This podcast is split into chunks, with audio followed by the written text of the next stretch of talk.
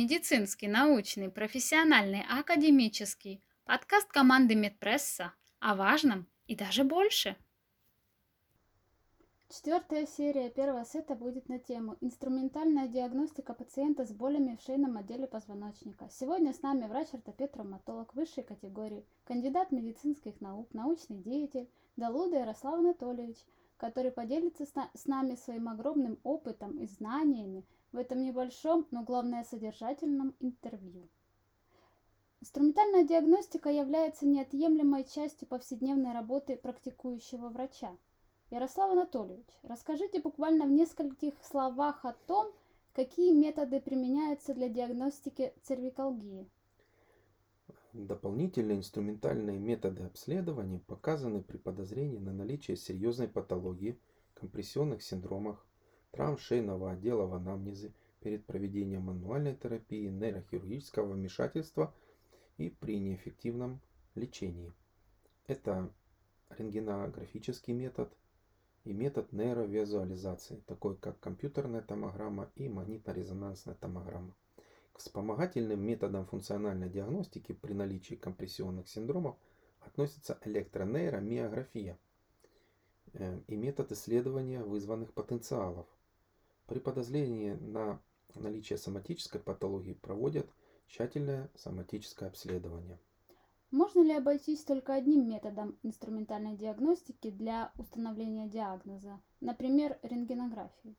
Э, рентгенография – это основной метод обследования.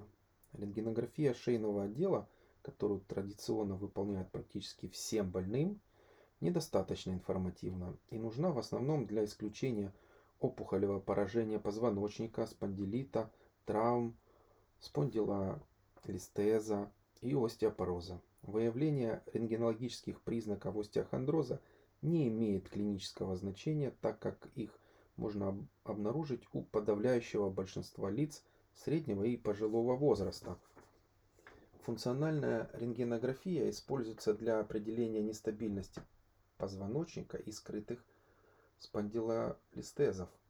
Снимки выполняют в положении крайнего сгибания и разгибания. Она особенно показана при травмах в анамнезе и выявлении гипермобильности при нейроортопедическом обследовании. Какой вид диагностирования рекомендуется для пациентов с подозрением на структурные аномалии в шейном отделе позвоночника?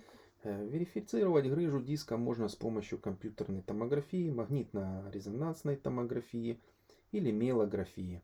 Компьютерная томография и магниторезонансная томография особенно важны при появлении признаков компрессии корешкового или спинного мозга. При магнитно-резонансной томографии лучше видны грыжи диска и состояние спинного мозга в целом. При компьютерной томографии, в том числе с эффектом 3D реконструкции, лучше всего видно состояние костных структур.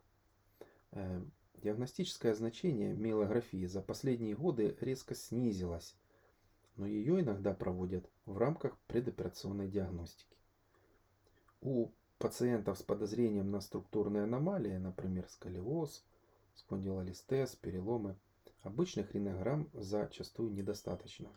Интересно, а какова частота случайных находок патологии скелета у бессимптомных пациентов – и какие отклонения являются наиболее распространенными.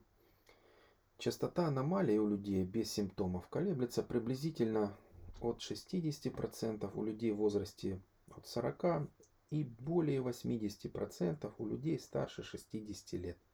При этом наиболее распространенными аномалиями является снижение интенсивности сигнала и выпячивание диска. Какие шаги необходимо предпринять для диагностики постоянной боли в шейном отделе, если консервативное лечение не дало ожидаемых результатов?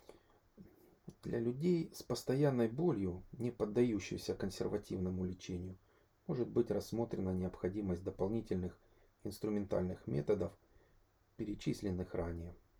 Расскажите, пожалуйста, при каких случаях потребуется электродиагностическое тестирование? Насколько этот метод эффективен для дифференциальной диагностики. Электродиагностическое тестирование может быть рассмотрено у пациентов с неоднозначными симптомами или результатами визуализации с целью исключить периферическую нейропатию. Электромиография и исследование нервной проводимости являются ключевыми электродиагностическими тестами, используемыми для выявления физиологических аномалий нервных корешков. Чувствительность электродиагностического исследования при шейной радикулопатии колеблется от 50 до 71%. Поэтому результат недиагностического исследования не исключает дисфункцию нервного корешка.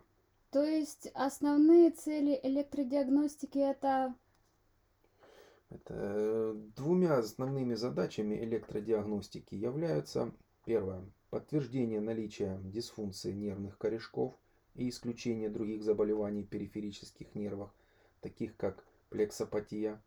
Второе определение, какой нервный корешок задействован и типа дисфункции нервного корешка, например, демиелинизацию, потерю аксонов и блокаду проводимости. наверняка, как и любой другой метод, электромиография имеет свои за и против. Есть ли противопоказания, например, э, сопутствующие заболевания опорно-двигательного аппарата на проведение этого исследования? В клинической практике на информативность электромиографии могут повлиять смешанные нарушения опорно-двигательного аппарата, такие как миофасциальная боль и боковой эпикондилит, которые часто присутствуют у пациентов, направляемых на электродиагностическое тестирование. Основное противопоказание – это невозможность выполнения данного исследования. Какой метод диагностирования является методом выбора для выявления физиологических аномалий нервных корешков? Для оценки аномалий нервных корешков необходимо использовать все доступные методы исследования, так как компьютерная томография и магниторезонансная томография – это не взаимозаменяемые методы, а скорее всего друг друга дополняющие методы исследования. Кроме того, возможно использовать контрастные методы нейровизуализации, такие как радикулография. В научной литературе ведется множество дискуссий на предмет взаимозаменяемости компьютерной и магнитно-резонансной томографии. К слову, э, на нашей платформе есть интересный обзор научной статьи корейских коллег на эту тему.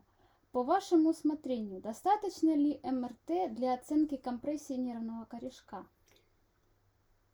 Диагностическая визуализация рекомендуется для оценки нейропатической боли в шее.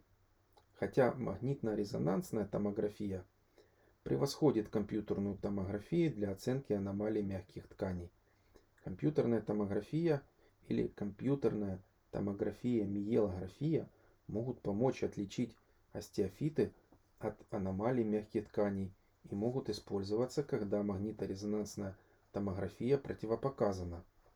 Для оценки компрессии нервного корешка результаты магниторезонансной томографии следует интерпретировать в контексте клинической картины. Затрагивая нашу следующую тему по терапии цервикалгии, существуют ли лечебно-диагностические мероприятия с использованием инструментальных методов диагностики? Какова цель селективной блокады нервных корешков?